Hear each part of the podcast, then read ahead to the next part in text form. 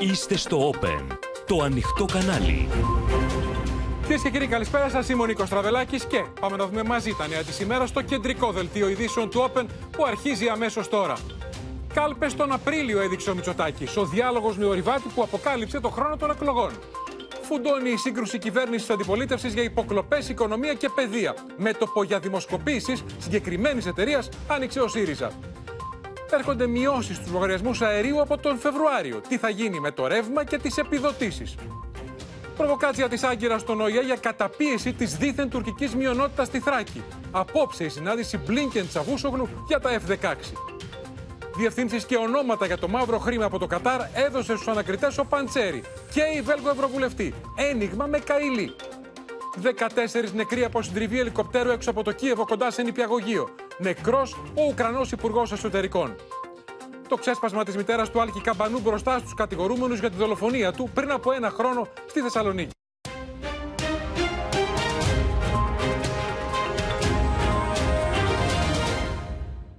Πρώτη εκλογική αναμέτρηση μέσα στον Απρίλιο και δεύτερη το Μάιο. Προανήγγειλε ουσιαστικά σήμερα ο Πρωθυπουργός, περιοδεύοντας τον Κορυδαλό και ταυτόχρονα χαρακτήρισε στίχημα της δεύτερης τετραετίας καλύτερους μισθούς για όλους τους Έλληνες. Την ίδια ώρα, το πολιτικό σκηνικό έχει πάρει φωτιά με αιχμή την υπόθεση παρακολούθησης του αρχηγού ΓΕΘΑ Κωνσταντίνου Φλόρου, αλλά και νέο μέτωπο που άνοιξε σήμερα ο Παύλος Πολάκης με μηνυτήρια αναφορά στον Ισαγγελέα.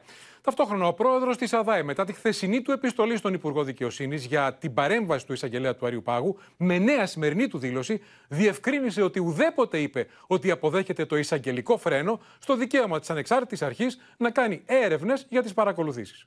Θέλω να πάω στον Όλυμπο το Μάιο. Μετά τις εκλογές. Μετά τις εκλογές. Ανέβουμε. Αυτή η αναφορά του Πρωθυπουργού οδηγεί στον Απρίλιο τις εκτιμήσεις για τις πρώτες κάλπες. Από τον Κορυδαλό που περιόδευσε ο κ. Μητσοτάκης, ζήτησε από τους πολίτες εντολή διακυβέρνησης για δεύτερη θητεία.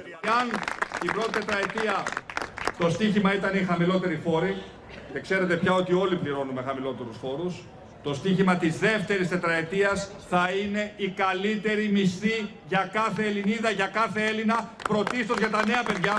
Αφού ο κύριος Μητσοτάκης εδώ και έναν χρόνο επιδοτεί την εσχροκέρδεια και συρρυκνώνει το εισόδημα των πολιτών, τώρα θυμήθηκε να τάξει καλύτερους μισθούς λίγο πριν τις εκλογές. Στο δρόμο για τις εκλογές, η υπόθεση των υποκλοπών εξακολουθεί να πυροδοτεί τη σύγκρουση. Υπάρχει περίπτωση ο προϊστάμενος της ΕΕΠ, ο Πρωθυπουργός, να μην ήξερε εάν ο ΑΓΕΘΑ παρακολουθείς. Καταγγελίες χωρίς κανένα στοιχείο. Τι υπονόησε μόλις ο κύριος Κουρλέτης. Ο κύριος Φλόρο χρηματίζεται. Ο κύριος Φλόρο τα έχει πάρει από εξοπλιστικά προγράμματα. χρηματίζεται. Ο κύριος- Λέω ότι παρακολουθείτε Αυτά υπονοήσατε για όμως. προσωπικό. Ο πρόεδρος της ΑΔΑΕ επιμένει πως δεν περιορίζεται το δικαίωμα της αρχής για ελέγχους, απαντώντας έτσι σε όσους ερμήνευσαν την επιστολή του στο Υπουργείο Δικαιοσύνης ως αποδοχή περιορισμών στη δικαιοδοσία της αρχής. Η επιστολή ουδόλως έχει την έννοια ότι συνομολογείται με αυτήν ότι οι διατάξεις του νόμου 3115 του 2003 που προβλέπουν τις ελεγκτικές αρμοδιότητες της ΑΔΑΕ έχουν πάυσει καθιοδήποτε τρόπο να ισχύουν. Την ώρα που εντείνονται οι συζητήσεις για τις πολιτικές συνεργασίες των προοδευτικών δυνάμεων, μια αναφορά του Νίκο Ανδρουλάκη προκάλεσε μέτωπο με τον Παύλο Πολάκη. Δεν είναι πρόοδος ούτε τα ψευδοδημοψηφίσματα διχασμού του ελληνικού λαού, ούτε τα ψέματα που έγιναν αυταπάτες, ούτε οι πολλακικές συμπεριφορές. Ανδρουλάκη, πάλι στον ύπνο σου με έβλεπες. Δεν τραβάς, το έχουν καταλάβει όλοι πλέον. Είσαι και λίγος και σε έχουν. Όταν επιτίθεσαι σε μένα, αυτό αποδεικνύεις. Το δίλημα είναι και θα είναι. ΣΥΡΙΖΑ Προοδευτική Συμμαχία ή Νέα Δημοκρατία. Τσίπρας ή Μητσοτάκης. Ο κύριος ε, ε, Πολάκης είναι ένας τσουρόμαγκας της πολιτικής ζωής. Ο πολακισμός, δηλαδή ο σύγχρονος αυριανισμός, είναι μεγάλο εμπόδιο σε οποιαδήποτε συζήτηση για την προοδευτική διακυβέρνηση. Ο Παύλος Πολάκης άνοιξε όμως κι άλλο μέτωπο για συγκεκριμένες δημοσκοπήσεις. Κατέθεσε στον εισαγγελέα οικονομικού εγκλήματος στοιχεία για εταιρεία φάντασμα που, όπως είπε, εμφανίζεται χωρίς τζίρο και ισολογισμούς να πληρώνει με εικονικά τιμολόγια συγκεκριμένη δημοσκοπική εταιρεία, αλλά και άλλη εταιρεία που τα δημοσιεύματα την έχουν εμπλέξει με το Predator. Ή έχουμε εικονικά τιμολόγια, δηλαδή φορολογικό έγκλημα, ή έχουμε, που το πιθανότερο, μαύρο πολιτικό χρήμα που κάποιος παραγγέλνει στον κύριο Γεράκη δημοσκοπήσεις για να βγάζει το Μητσοτάκη ως, ε, πώς το λένε, τον δημοφιλέστερο πολιτικό που έχει γεννήσει το υπαρκτό και ορατό σύμπαν. Σε ειδική εκδήλωση του Συνδέσμου Εταιριών Δημοσκοπήσεων επισημάνθηκε το βάρος που έχει για την αξιοπιστία των αποτελεσμάτων η συμμετοχή των πολιτών στις έρευνες. Ανοίξτε το τηλέφωνο, ανοίξτε την πόρτα, συμμετέχετε στις έρευνες, διότι αυτό λειτουργεί προς όφελος όλων μας. Και της δημοκρατίας ε, γενικότερα, διότι μονόπαντες απαντήσεις δεν βοηθάνε τελικά. Όλα τα νεότερα τώρα από τη Σοφία Φασουλάκη και τον Χρήστο Τσίγουρη. Η Σοφία, επειδή ο Πρωθυπουργός ήξερε ότι ήταν μπροστά οι κάμερες, επειδή ποτέ δεν μιλάει τυχαία, ε, νομίζω ότι ε, εσύ θα μας πεις εάν έτσι αναφε... αν αυτό επιβεβαιώνεται από τις δικές σου πληροφορίες, ή ήθελε σήμερα να περάσει το μήνυμα ότι οι πρώτες κάλπες είναι τον Απρίλιο και οι δεύτερες τον Μάιο. Κοίταξε, Νίκο, το πιο πιθανό σενάριο, το οποίο δεν έφυγε ποτέ από το τραπέζι του Μεγάρου Μαξίμου, είναι αυτό για εκλογές πρώτη κάλπη τον Απρίλιο. Ε, αυτό έδειξε άλλωστε σήμερα και αυτή η φράση του Πρωθυπουργού στην ε, πολύ σύντομη συνομιλία που είχε με τον Ορειβάτη. Αφού θα πάει στον Όλυμπο για ορειβασία το Μάιο, εικάζουμε όλοι ότι θα έχει τελειώσει και, ο δεύτερος, ε, και η δεύτερη κάλπη, ο δεύτερος γύρος των εκλογών. Ωστόσο θα πρέπει να σου πω ότι στενός του συνεργάτης μου έλεγε πριν από λίγο ότι δεν θα πρέπει να αποκλείουμε τίποτα, γιατί ακόμα τίποτα δεν είναι καθαρό. Αν δηλαδή ο χρόνος των εκλογών της πρώτης κάλπης θα είναι ο Απρίλιος ή ο Μάιος. 2 9 Απριλίου. Πάντως, όποτε και να γίνουν εκλογές, το δεδομένο είναι ότι θα γίνουν σε εκρηκτικό κλίμα. Όλα αυτό δείχνουν, Νίκο, το είδαμε άλλωστε και στο πρώτο βίντεο του Δελτίου Ειδήσεων. Βλέπεις ότι αν ε, και οι δημοσκοπήσεις δείχνουν ότι ο κόσμος θα πάει στην κάλπη και θα ψηφίσει κυβέρνηση με μοναδικό κριτήριο, με πρώτο κριτήριο την οικονομία και την ακρίβεια. Στο δημόσιο διάλογο όμως αυτό που ε, βλέπεις ότι χτυπάει κόκκινο είναι η σύγκρουση που βλέπουμε για τα θεσμικά θέματα. Με πρώτο θέμα βέβαια αυτό των υποκλοπών και κεντρικό πρόσωπο τον στρατηγό α, Φλόρο. Η κυβέρνηση, α, Νίκο, κατηγορεί την αξιωματική αντιπολίτευση ότι δίνει όπλα και τροφή στην Τουρκία σε μια πολύ κρίσιμη χρονικά στιγμή. Μην ξεχνάς ότι προαναγγέλθηκαν σήμερα και ε, εκλογές στην Τουρκία για τις 14 Μαΐου και συνεχίζει να θέτει ερωτήματα στην αξιωματική αντιπολίτευση για το αν εμπιστεύεται ή όχι. Θα το δούμε σε λίγο. Θα δούμε και τον Ερντογάν να προαναγγέλει εκλογές 14 Μαΐου. Πάνω στο Χρήστο Τσιγούρη να δούμε τι απαντάει ο ΣΥΡΙΖΑ ακριβώς γι' αυτό που λένε στην κυβέρνηση Χρήστο. Ότι δηλαδή στοχοποιεί τον αρχηγό ΓΕΘΑ και δίνει ε, πάτημα στην Τουρκία. Ναι, απορρίπτουν αυτή την κριτική και τις κατηγορίες. Υποστηρίζουν ότι είναι η κυβέρνηση που παρακολουθούσε η ΕΕΠ τον ε, αρχηγό ΓΕΘΑ και συνεπώς η κυβέρνηση θα πρέπει να απαντήσει αν μπορεί να έχει εμπιστοσύνη στον αρχηγό ΓΕΘΑ και την ίδια ώρα να τον παρακολουθεί. Βέβαια πρέπει να σου πω ότι ε, μαζί με το θέμα της ακρίβειας, ο αύριο κ. Τσίπρας συναντά την Ένωση Καταναλωτών και Εργαζομένων Ελλάδας. Κρατάνε ψηλά το θέμα των υποκλοπών γιατί θεωρούν, Νίκο, ότι είναι στον πυρήνα της δημοκρατίας. Και γιατί μπορεί να αποτελέσει την διαιρετική τομή ανάμεσα στις προοδευτικές δυνάμεις και στις δυνάμεις που θα συνασπιστούν γύρω από την κυβέρνηση. Μην ξεχνάμε ότι το θέμα των υποκλοπών άνοιξε ένα βαθύ ρήγμα ανάμεσα στον Νίκο Ανδρουλάκη και τον Κυριάκο Μητσοτάκη, που ενδεχομένως αυτό στερεί τη δυνατότητα να συνεργαστούν μετεκλογικά. Συνεπώς, είναι πολύ σημαντικό για το ΣΥΡΙΖΑ. Α, μπορεί να τον φέρει κοντά με τις άλλες πολιτικές δυνάμεις του προοδευτικού χώρου σε μια κατεύθυνση αναζήτησης μεταρρυθμίσεων και επιλογών που θα βαθύνουν τη δημοκρατία, όπως λένε, στον τόπο. Να σε ευχαριστήσουμε, Χρήστο Τσιγουρή. Τώρα, ένα άλλο πεδίο αντιπαράθεσης που άνοιξε είναι η παιδεία. Με αφορμή σποτάκι του ΣΥΡΙΖΑ, το πέμπτο της ε, ε σειράς, στο οποίο εμφανίζεται νεαρός να λέει ότι η αστυνομία μπαίνει και δέρνει στα πανεπιστήμια. Όσο για την διάταξη για να τεθεί εκτός νόμου το κόμμα του Χρυσαυγίτη Κασιδιάρη, προς το παρόν δεν υπάρχει ούτε σε αυτό συνένεση.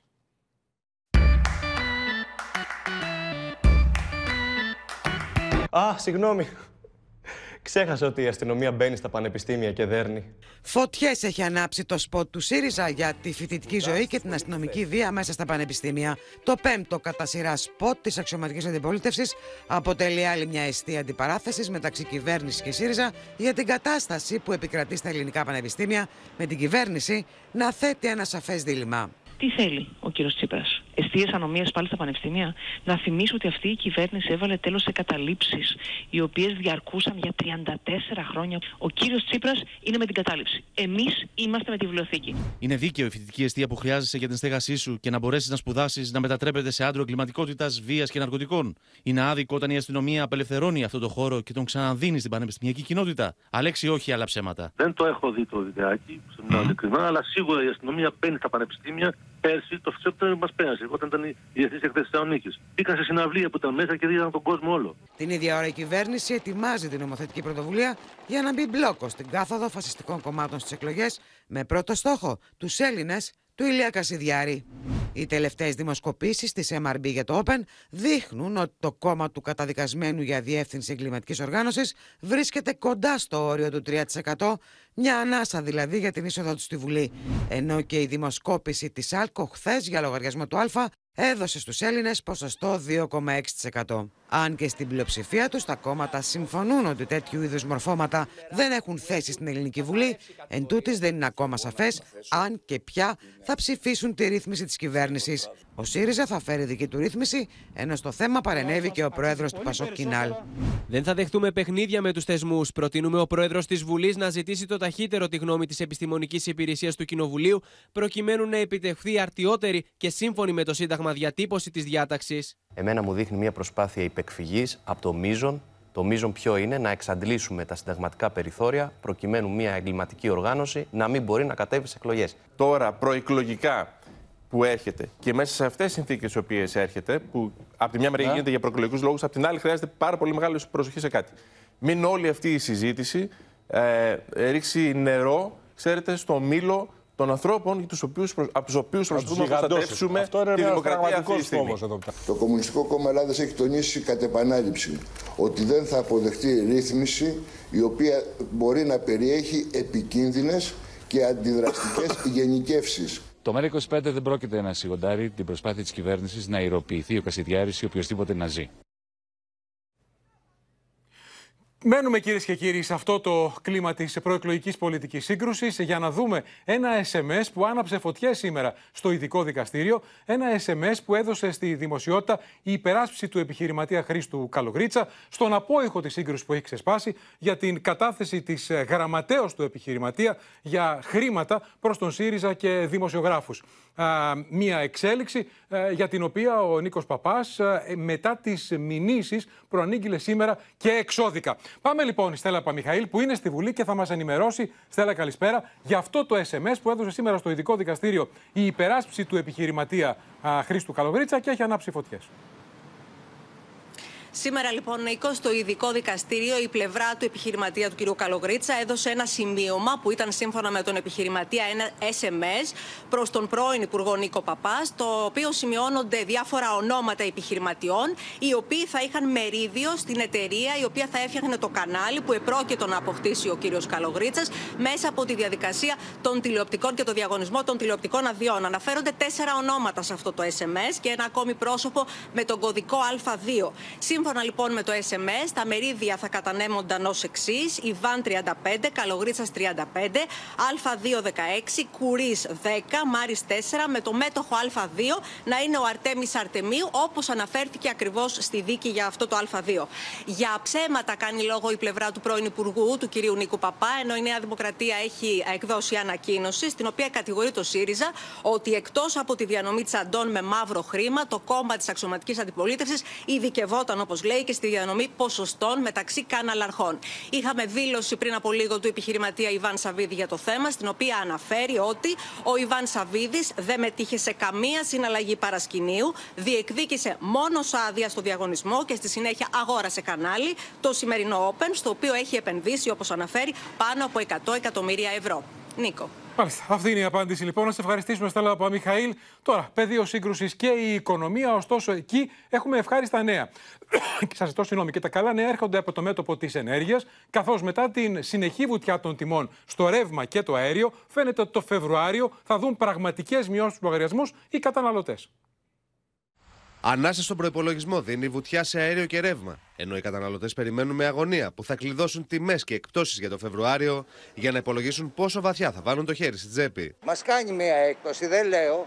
Αλλά τι να το κάνεις, αφού έχει αυξηθεί η τιμή του. Οι προμηθευτές ενέργειας, όπως όλα δείχνουν, θα ανακοινώσουν έως και 50% φθηνότερα τιμολόγια ρεύματος σε σχέση με τον Ιανουάριο. Αυτό λύνει τα χέρια της κυβέρνησης, καθώς το κονδύλι για επιδοτήσεις θα είναι πολύ μικρότερο, ωστόσο δεν αποκλείεται να ρίχνει τα τελικά τιμολόγια σε χαμηλότερα επίπεδα από αυτό το μήνα. Αν εξαιρέσουμε την επιδότηση του κράτους που γράφει πάνω ο λογαριασμός, ήταν ανεβασμένο όμως. Ένα 20% ήταν.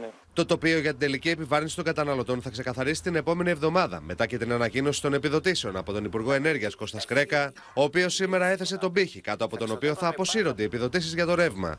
Όταν τελικά οι τιμές υποχωρήσουν σε τέτοιο βαθμό που δεν χρειάζεται να επιδοτούμε, θα σταματήσουμε.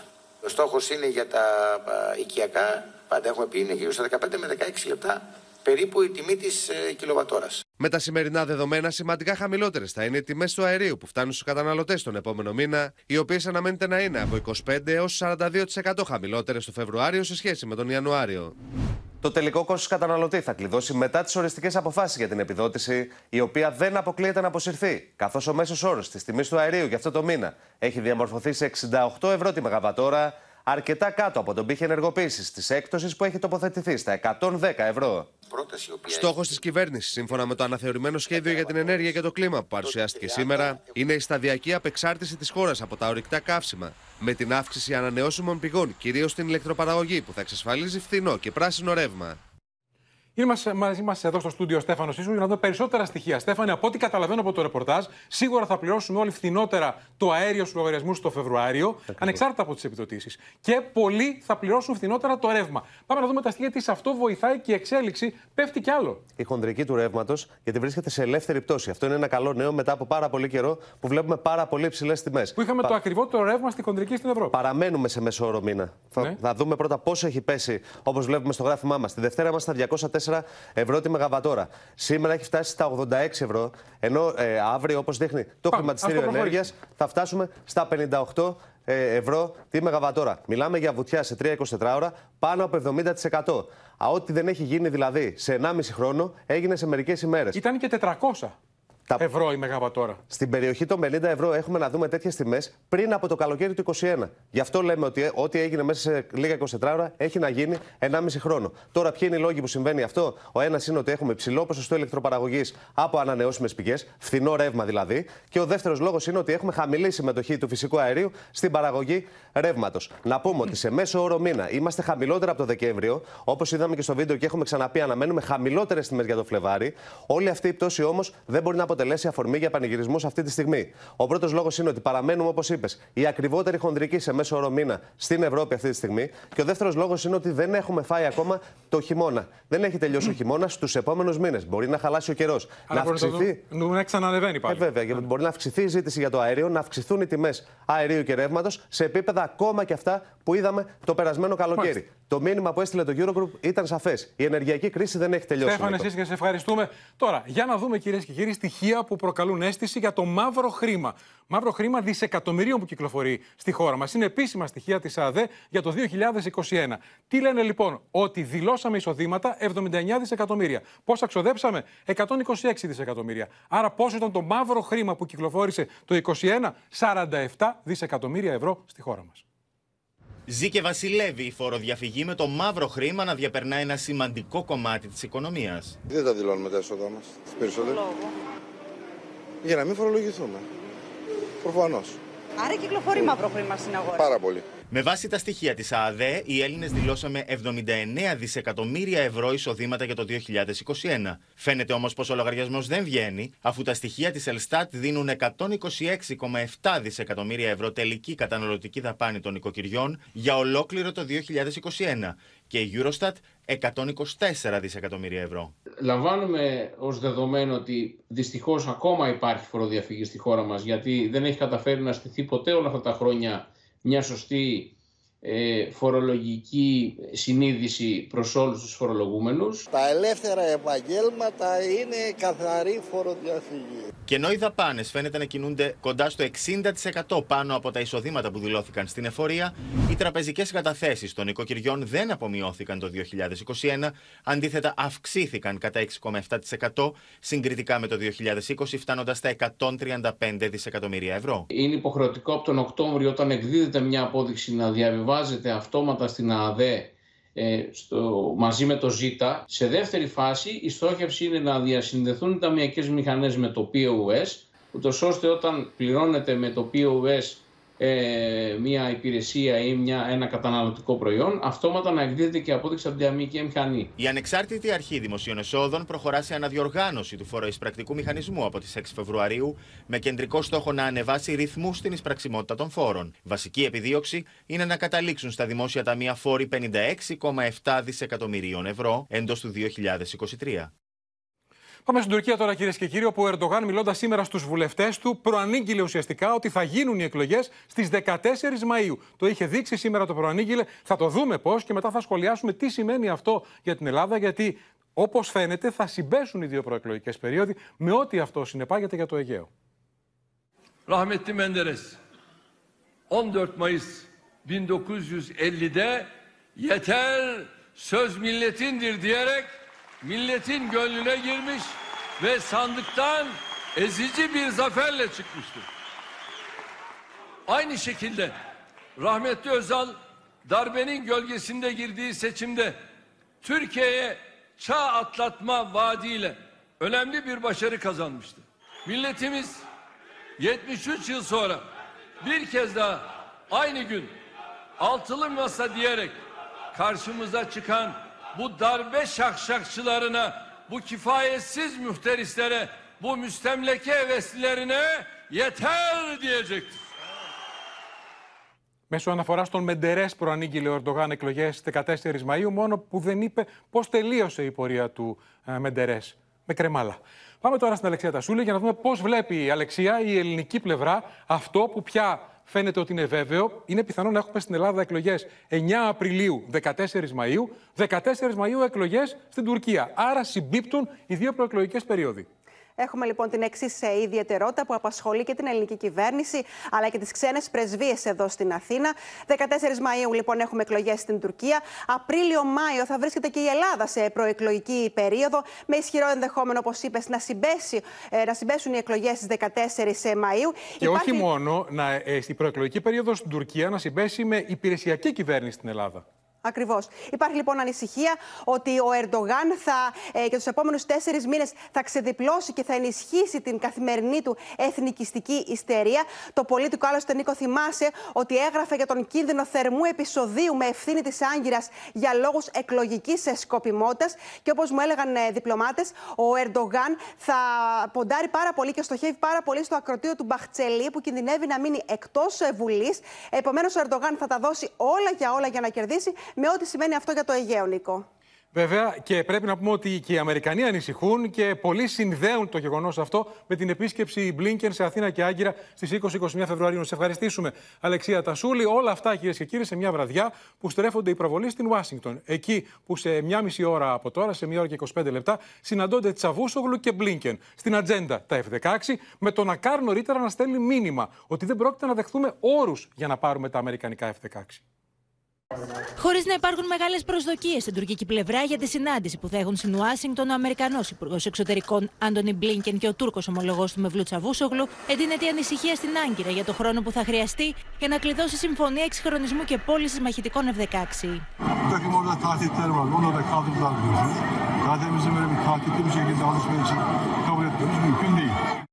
Θεωρείται βέβαιο ότι ο Τσαβούσογλου θα θέσει θέμα εξοπλισμού της Ελλάδας με αμερικανικά όπλα και θα βάλει στο τραπέζι τη Συμφωνία Αθήνα-Ουάσιγκτον για την αγορά των υπερσύγχρονων μαχητικών πέμπτης γενιάς F-35, καθώς οι Τούρκοι γνωρίζουν ότι με τους νέους εξοπλισμούς της Ελλάδας η ισορροπία δυνάμεων στον αέρα ανατρέπεται σημαντικά σε βάρος της Τουρκίας. Yunanistan Amerika açısından Türkiye'ye göre daha yukarıda bir stratejik öneme sahip ki hani stratejik önem diye 10 yıllarca kendini yırtan bir ülke için bu alışılmadık bir durum. Amerika'nın gözünde Türkiye'nin stratejik önemi Yunanistan'ın gerisinde. Η Άγκυρα ήθελε να αντιμετωπιστούν ως πακέτο τα τουρκικά F-16 και τα ελληνικά F-35, ώστε να είναι πιο εύκολο να ξεπεραστεί ο σκόπελος του Κογκρέσου. Όμως τα δύο αιτήματα δεν έχουν κατατεθεί μαζί και θα εξεταστούν ξεχωριστά. Το αμερικανικό πολιτικό σύστημα είναι πάρα πολύ περίπλοκο και μάλλον στην Τουρκία το έχουν ξεχάσει από τη στιγμή που έχουν πάει ειδικά προς την Ρωσία και σε άλλες ασιατικές δυνάμεις το Κογκρέσο ε, αποφασίζει ξεχωριστά για αυτά τα αιτήματα. Είναι άλλο αίτημα νομικά η Ελλάδα, άλλο αίτημα είναι η, η, η Τουρκία. Να μην δοθεί ούτε μία σφαίρα στην Τουρκία, ζήτησε ο Νίκος Ανδρουλάκης, μιλώντας στο Ευρωκοινοβούλιο.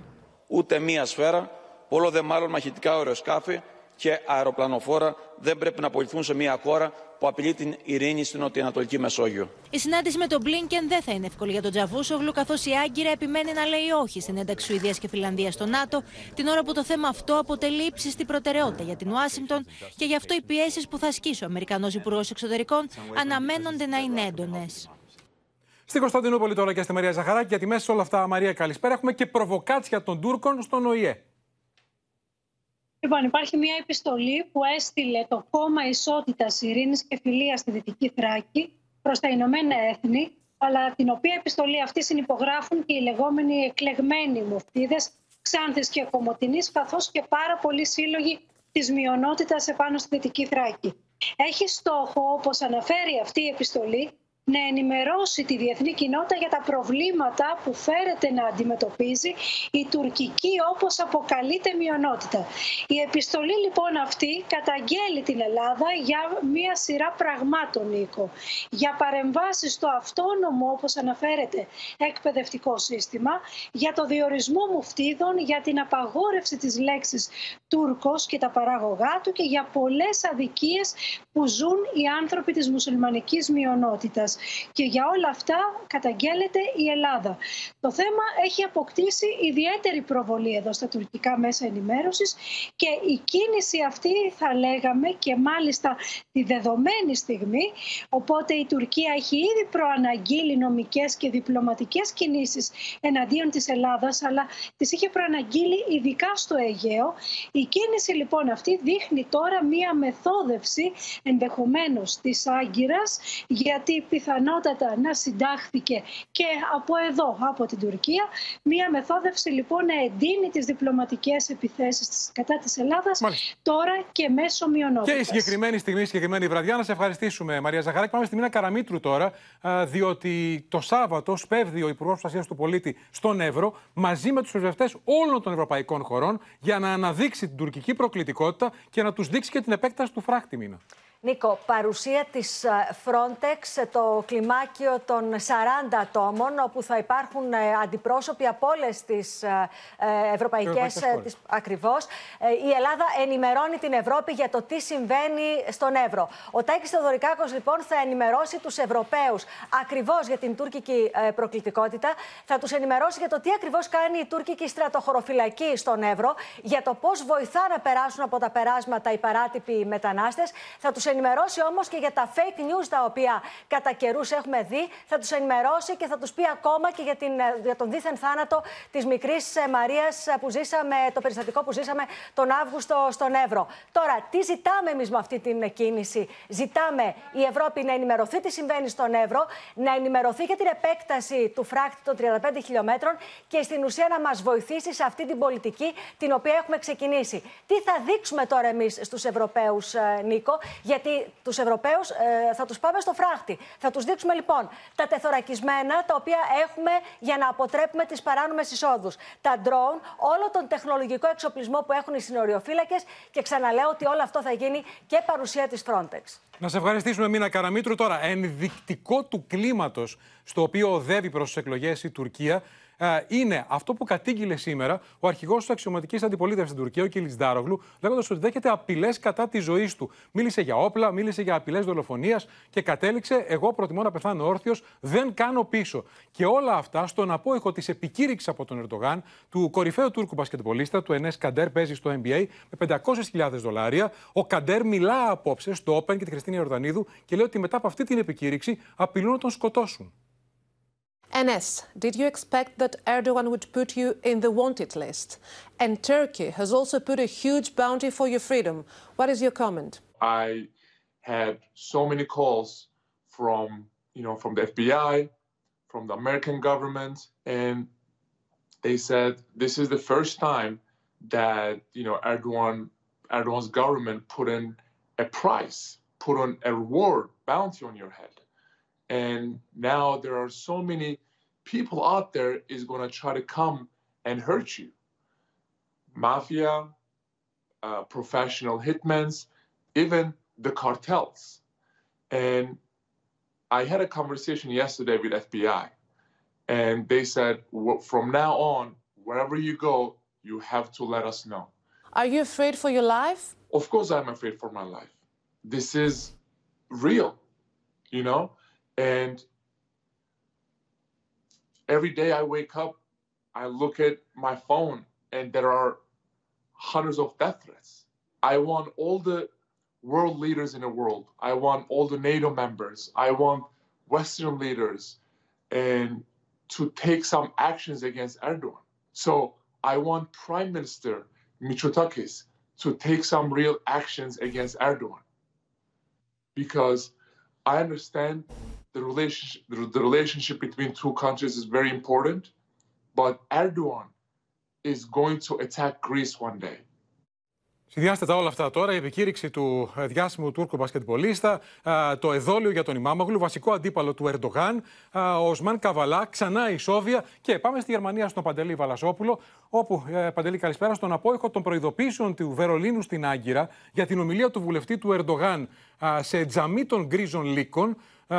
Ο Ερντογάν ετοιμάζει τις βαλίτσες του για να κάνει προεκλογική περιοδία και στη Γερμανία. Πότε έρχεται; Καλησπέρα. Σύμφωνα με δημοσιεύματα, και λέω σύμφωνα με δημοσιεύματα, δεν υπάρχει κάτι επίσημο, θα έρθει στις 27 Ιανουαρίου. Αναμένεται ότι θα έρθει για να κάνει μια προεκλογική εκστρατεία, κάποιες ομιλίες. Να θυμίσω ότι τελευταία φορά είχε έρθει το 2020 προκαλώντας πολύ μεγάλο πρόβλημα στη γερμανική κυβέρνηση αφού ήθελε να κάνει ανοιχτές εκδηλώσεις σε μεγάλα στάδια, πράγμα που του απαγορεύτηκε.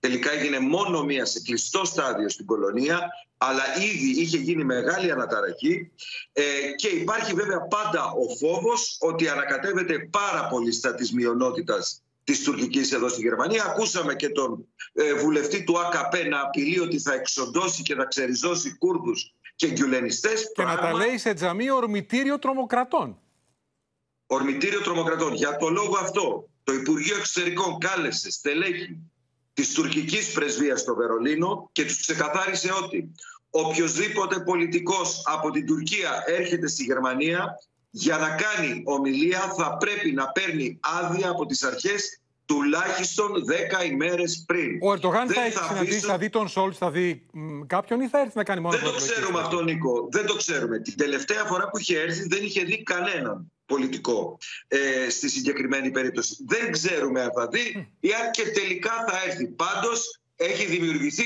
πολύ μεγάλη αναταραχή στη Γερμανία με την υπηρεσία προστασίας του συντάγματος να λέει ότι η κίνδυνα τους γκρίζους λύκους είναι πολύ μεγάλη, Νίκο. Και έχει προκαλέσει αίσθηση σε όλη την Ευρώπη αυτή η εξέλιξη. Να σε ευχαριστήσουμε, Παντελή Βαλασόπουλε. Πάμε τώρα, κυρίες και κύριοι, από το Βερολίνο στις Βρυξέλλες να δούμε τις ραγδαίες εξελίξεις στο Qatar Gate. Μετά τη συμφωνία που υπέγραψε με τις βελγικές αρχές, ο θεωρούμενος άνθρωπος κλειδί στο σκάνδαλο, ο πρώην Ευρωβουλευτής Παντσέρη, είναι ήδη προφυλακισμένος, να αρχίσει να μιλάει, να τους δίνει όλους για να έχει ευνοϊκότερη μεταχείριση. Ήδη έδωσε τον Ταραμπέλα. Είπε δηλαδή, του οποίου έρχεται η άρση της ασυλίας, ότι του έχει δώσει 140.000 ευρώ για το Κατάρ.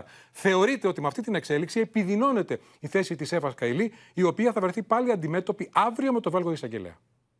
Qatargate Panzeri ha deciso di parlare. Και προκαλεί εκ νέου σεισμό στο Ευρωκοινοβούλιο. Ο Αντώνιο Παντσέρη, φερόμενος στους εγκέφαλους σκανδάλου διαφθορά στην καρδιά των ευρωπαϊκών θεσμών, υπογράφει συμφωνία με τις βελγικές ανακριτικές αρχές και μπαίνει σε ειδικό νομικό καθεστώς. Dans lesquels il s'engage donc à donner des informations en échange de quoi sa peine de prison ou sa peine sera effective mais allégée par rapport a ce qu'il aurait pu attendre. Grazie all'intesa firmata con gli inquirenti, a Panzeri verranno confiscati tutti i beni per un valore di un milione di euro. Dovrà pagare un'ammenda, ma ha patteggiato un anno di reclusione, potendo beneficiare di uno sconto di pena. Il va devoir dire tout ce qu'il sait, à la fois des bénéficiaires euh, du, du phénomène de corruption, l'organisation qui a été mise en œuvre, les circuits financiers qui, qui ont existé. Πολλοί στις Βρυξέλλες χάνουν τον ύπνο τους με πρώτο τον Βέλγο Σοσιαλιστή, Ευρωβουλευτή Ταραμπέλα. Παντζέρη parla apertamente di una cifra compresa tra i 120 και e i 140 000 ευρώ, pagata in più tranche, l'ultima volta circa 6 μήνε fa, per ammorbidire le posizioni sul rispetto dei diritti umani in Qatar. Τα λεφτά του τα έδινε ο ίδιος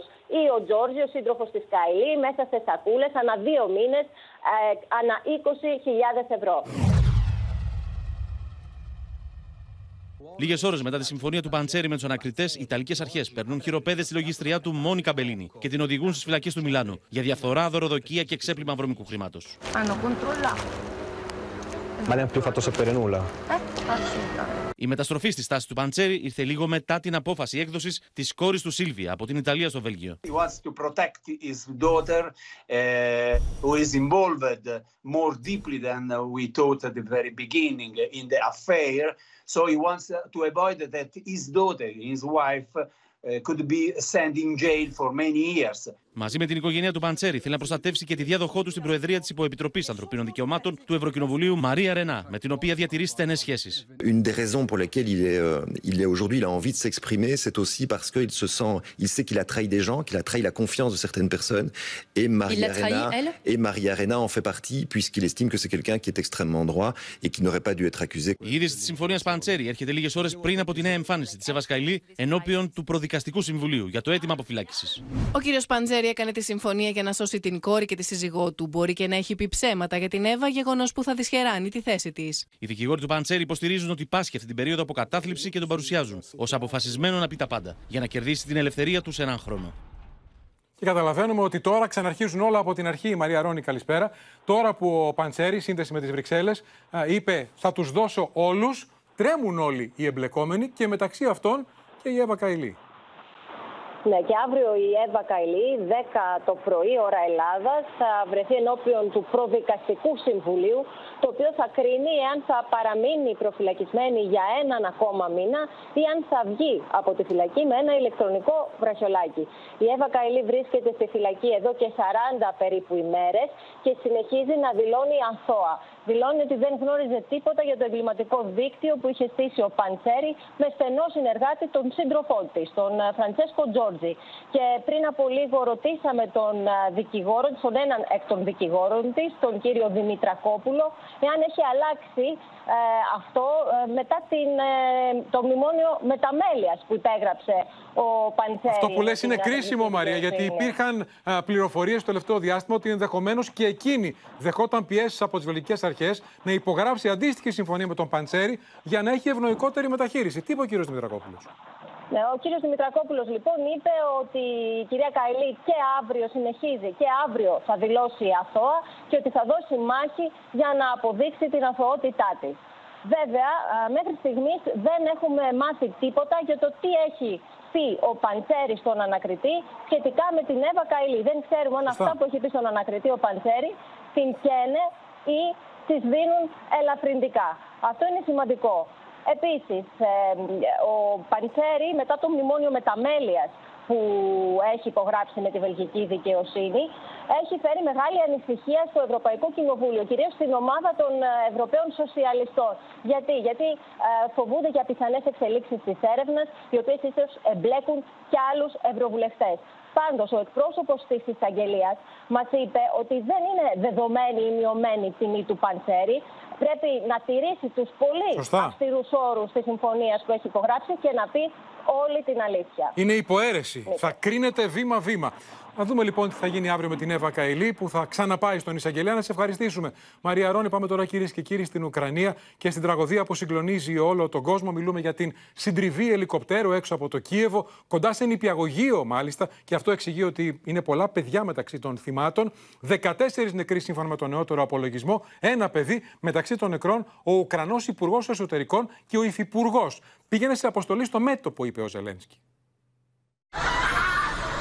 Ουκρανικό ελικόπτερο πέφτει σε συγκρότημα κατοικιών δίπλα σε νηπιαγωγείο στον Πρόβαρη, βόρεια του Κιέβου. Όλα τυλίγονται στις φλόγες. Οι πρώτες αναφορές κάνουν λόγο για 17 νεκρούς. Η νεότερη ανακοίνωση της Ουκρανικής κυβέρνησης μιλά για 14 νεκρούς, ανάμεσά τους και ένα παιδί.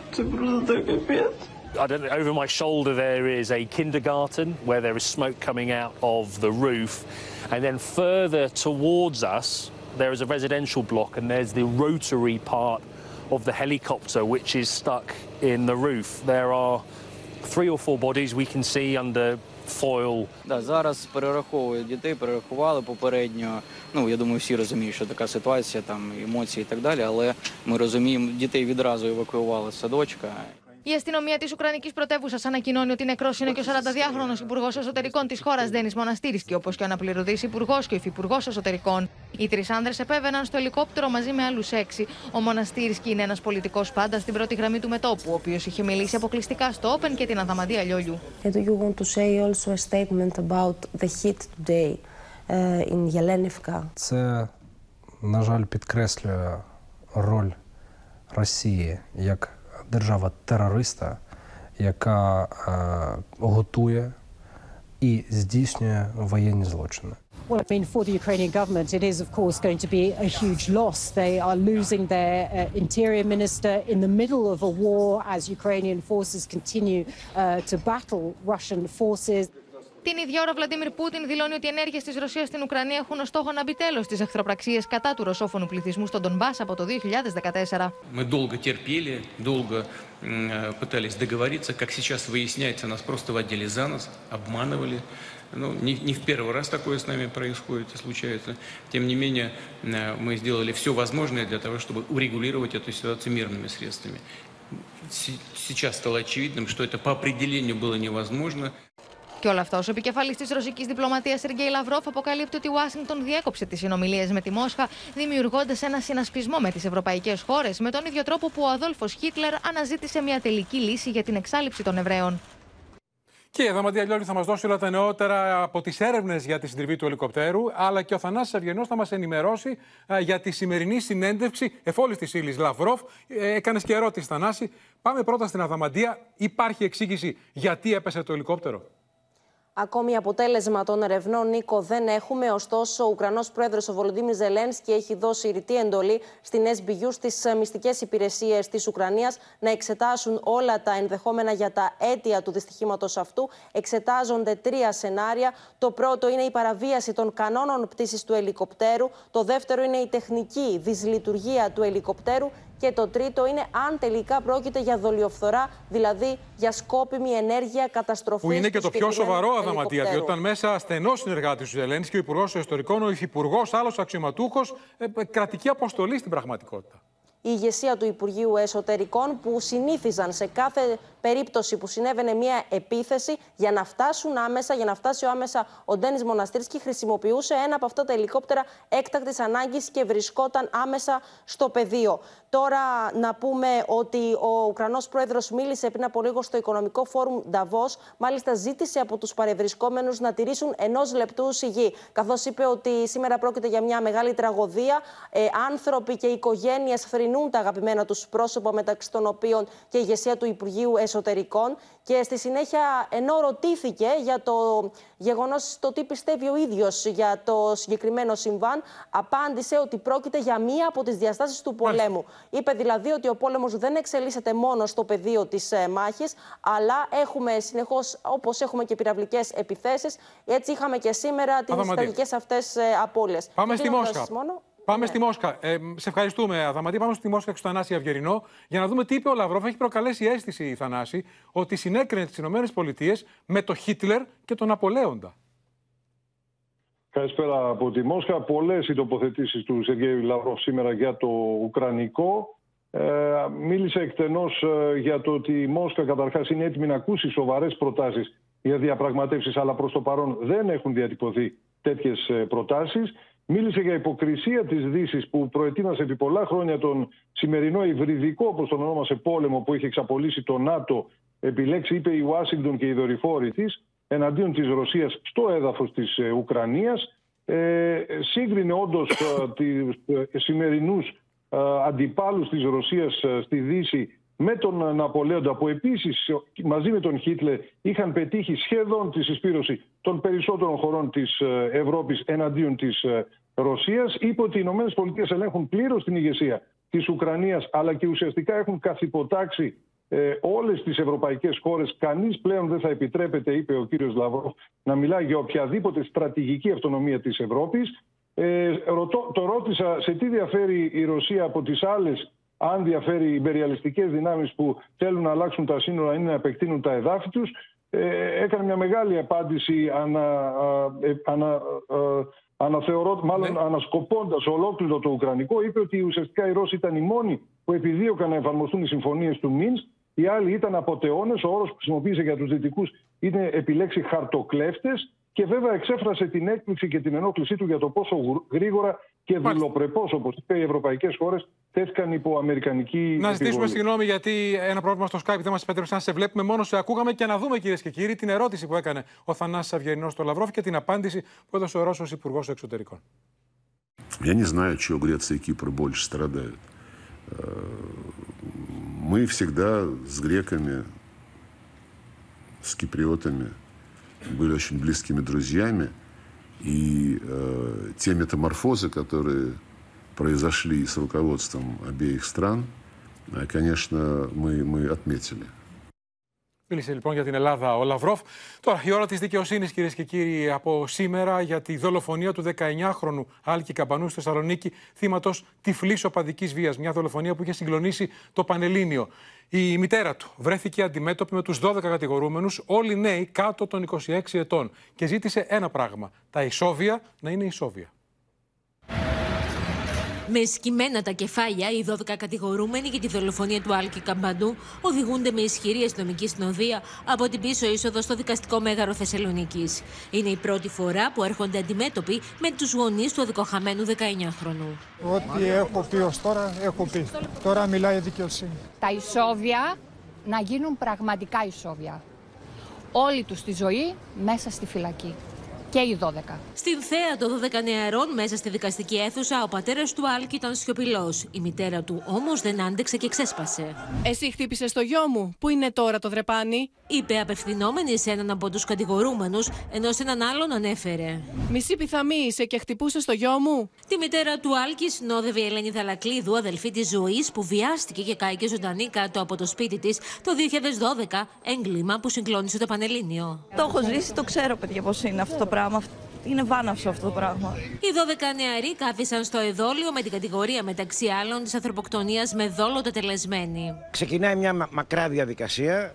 Ελπίζω να υπάρξει νομικός πολιτισμός. Ο εντολέας που εκπροσωπώ εγώ με βάση την ιατροδικαστική έκθεση δεν έχει χτυπήσει πουθενά ε, τον άσφαλτο. Και οι γονείς των παιδιών μπορώ να σας μεταφέρω ότι θα εκφράσουν και τα συλληπιτήριά τους και την οδύνη τους για το χαμό, για τον άδικο χαμό αυτού του παιδιού. 351 ημέρες μετά την άγρια δολοφονία του Άλκη, κανένας από τους κατηγορούμενους δεν έχει παραδεχθεί ότι έδωσε το φωνικό χτύπημα στον άτυχο 19χρονο. Και ούτε ένας από αυτούς να μην δέχεται ότι έχει κάνει έστω και ένα χτύπημα. Να ασκηθεί συμπληρωματική ποινική δίωξη μετά το τέλος της δίκης για το αδίκημα της εγκληματικής οργάνωσης. Η ομάδα των 12 συγκροτήθηκε εκείνη τη νύχτα με μοναδικό σκοπό να αφαιρέσει τη ζωή ανθρώπων και με μοναδικό κριτήριο επιλογής των θυμάτων την υποστήριξη συγκεκριμένης ομάδας, ανέφερε χαρακτηριστικά το βούλευμα του Δικαστικού Συμβουλίου.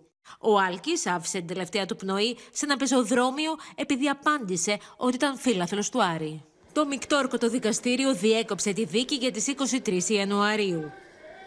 Το ξαναπούμε ένα θύμα τυφλής οπαδικής βίας ο Άλκης Καμπανός. Πάμε τώρα, κυρίες και κύριοι, στις νέες αποκαλύψεις για το έγκλημα σοκ στο Μοσχάτο με θύμα ασφαλιστή. Ε, μία υπόθεση που θυμίζει σενάριο βγαλμένο από αστυνομική ταινία. Τα νέα στοιχεία αφορούν όχι μόνο τη γυναίκα που κατηγορείται ότι τον έσπρωξε στην αυτοκτονία, κλωτσώντας την καρέκλα ενώ είχε βάλει θηλιά στο λαιμό του το θύμα, αλλά και επενδυτές στους οποίους επίση χρωστούσε χρήματα, τον είχαν ξυλοκοπήσει προημερών. Μάλιστα, ο ιατροδικαστής βρήκε σήμερα σπασμένα όλα τα πλευρά του θύματος και από αυτό το λόγο η αστυνομία προβληματίζεται αν θα μπορούσε ο επενδυτής, ο ασφαλιστής, να κρεμαστεί μόνος του. Νέο βίντεο ντοκουμέντο καταγράφει τις νευρικές κινήσεις της 47χρονη στη γειτονιά του 50χρονου ασφαλιστή. Φοράει μαύρα ρούχα και ρωτά περί οίκους για να μάθει πού μένει ο άτυχος άνδρας. Εκείνος της δείχνει και στη συνέχεια αποχωρεί. Την έβλεπα αρκετά νευρική. Αφού έφυγε από το μαγαζί, γύρισε και μου είπε να ειδοποιήσω την αστυνομία γιατί αν τον βρει θα τον σκοτώσει. Εγώ δεν την πίστεψα. Η δράστη, η οποία κατηγορείται για ανθρωποκτονία από πρόθεση, ανέφερε στους αστυνομικούς ότι το θύμα, ο οποίος δήλωνε επενδυτής, της χρωστούσε 200.000 ευρώ. Όταν του χτύπησε το κουδούνι επί της οδού άνδρου, εκείνος της άνοιξε.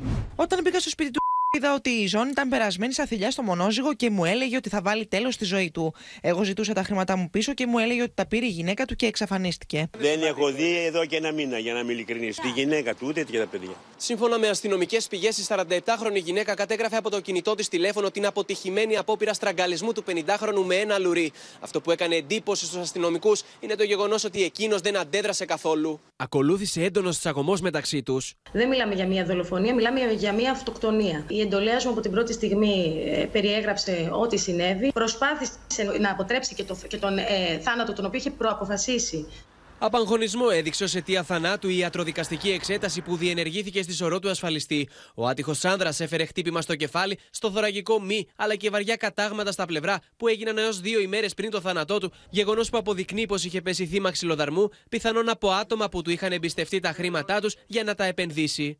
Χρουστούσε τώρα αυτός κρεμάστηκε, κάτι τέτοια. Πάντως, οι αρχές εκφράζουν τις αμφιβολίες τους εάν με αυτά τα χτυπήματα ο 50χρονο θα μπορούσε μόνος του να κρεμαστεί από το λουρί. Αύριο το μεσημέρι, η 47χρονη θα οδηγηθεί στον ανακριτή για να απολογηθεί. Στην Πάτρα τώρα, κυρίες και κύριοι, και σε μια τελευταία εξέλιξη επιχείρηση σε γιάφκα αντιεξουσιαστών, ο Νίκος Γιαπρακά θα μας ενημερώσει. Νίκο. Καλησπέρα, Νίκο. Πρόκειται για μια ευρεία επιχείρηση της αστυνομικής διεύθυνσης Αχαία, όπου μέχρι στιγμής έχουν συλληφθεί 7 άτομα. Τα περισσότερα πρόσκειται, όπως είπες και εσύ, στον αντιεξουσιαστικό χώρο και κατηγορούνται για την διάπραξη ληστείων από το 2020 μέχρι και σήμερα. Μάλιστα, τα συγκεκριμένα άτομα φαίνεται ότι εμπλέκονται σε τρεις ληστείες τραπεζών, σε τρεις ληστείες σε ελτά και μία σε σούπερ μάρκετ. Να σου πω ότι στο σπίτι ενός εκ των συλληφθέντων έχουν βρεθεί μέχρι στιγμής δύο πιστόλια αλλά και ποσότητα δυναμίτιδας 230 γραμμάρια, όπως επίσης και πυροκροτητές. Η έρευνα της αστυνομίας είναι ακόμα σε εξέλιξη, Νίκο, μιας και οι πληροφορίες αναφέρουν ότι θα διαρκέσει. Κόπηκε ο ήχος. Να ευχαριστήσουμε τον Νίκο Γιαπρακά. Πάμε στο μέτωπο του καιρού, κυρίες και κύριοι. Καθώς μετά από διάστημα πολλών εβδομάδων έρχεται πραγματικός χειμώνας στη χώρα μας. Οι μετεωρολόγοι προβλέπουν επιδείνωση του καιρού από μεθαύριο με καταιγίδες αλλά και χιόνια μέσα σε πόλεις το Σάββατο, όπως το Καρπενήσι, για παράδειγμα. Ταυτόχρονα έχουμε κακοκαιρία στη Δυτική Ευρώπη. Θα δείτε εικόνες από χιόνια στη Γαλλία και στη Βρετανία, αλλά και στην Καλιφόρνια. Η Καλιφόρνια στις Ηνωμένες Πολιτείες Αμερικής είναι παραδομένη στις πλημμύρες. Σφοδρή χιονοθύελα πλήττει μεγάλο μέρος της Βόρειας Καλιφόρνια. Χιόνι που φτάνει το 1,5 μέτρο πέφτει σε ορεινές περιοχές. Εκατομμύρια νοικοκυριά παραμένουν στο σκοτάδι μετά την κακογερία που προκάλεσε μεγάλες καταστροφές στο δυτικό τμήμα της περιοχής, φέροντας σφοδρούς ανέμους, φροχοπτώσεις και πλημμύρες. Η Γαλλία μετράει τις πληγές της από την κακογερία Τζέραντ. Το χιόνι άγγιξε το μισό μέτρο. Η χώρα βρίσκεται ακόμα σε πορτοκαλί συναγερμό. Σε αρκετές περιοχές της Γαλλίας υπήρξε πρόβλημα στην ηλεκτροδότηση. The height will reach 600 to 800 meters. 90.000 νοικοκυριά έμειναν χωρίς ρεύμα. Οι αρχές έδωσαν εντολή να παραμείνουν σε αρκετές περιοχές κλειστά τα σχολεία. Η περιοχή Σανταφέ στην Αργεντινή έχει παραδοθεί στις φλόγες. Η πύρινη λέλαπα κατακαίει τα πάντα στο πέρασμά της. Hay incendios por todos lados, está, está terrible la sequía que hay, eh, todo seco, no llueve nada y esto va, va a seguir para rato. Οι Αργεντίνικες αρχές έχουν κηρύξει την περιοχή σε κατάσταση εκτάκτου ανάγκης. Και στο σημείο αυτό, κυρίες και κύριοι, 18 λεπτά πριν από τις 8 ολοκληρώθηκε και απόψε το κεντρικό δελτίο ειδήσεων. Μείνετε στο Open. Αμέσως τώρα η καθημερινή σειρά Η δική μας οικογένεια. Στις 9 μην χάσετε την ξένη ταινία Book Club. Μια ταινία που αμερικανική ρομαντική κομμεντή που είχε σπάσει τα ταμεία όταν είχε προβληθεί στις αίθουσες το 2018. Από όλους εμάς, καλό σας βράδυ.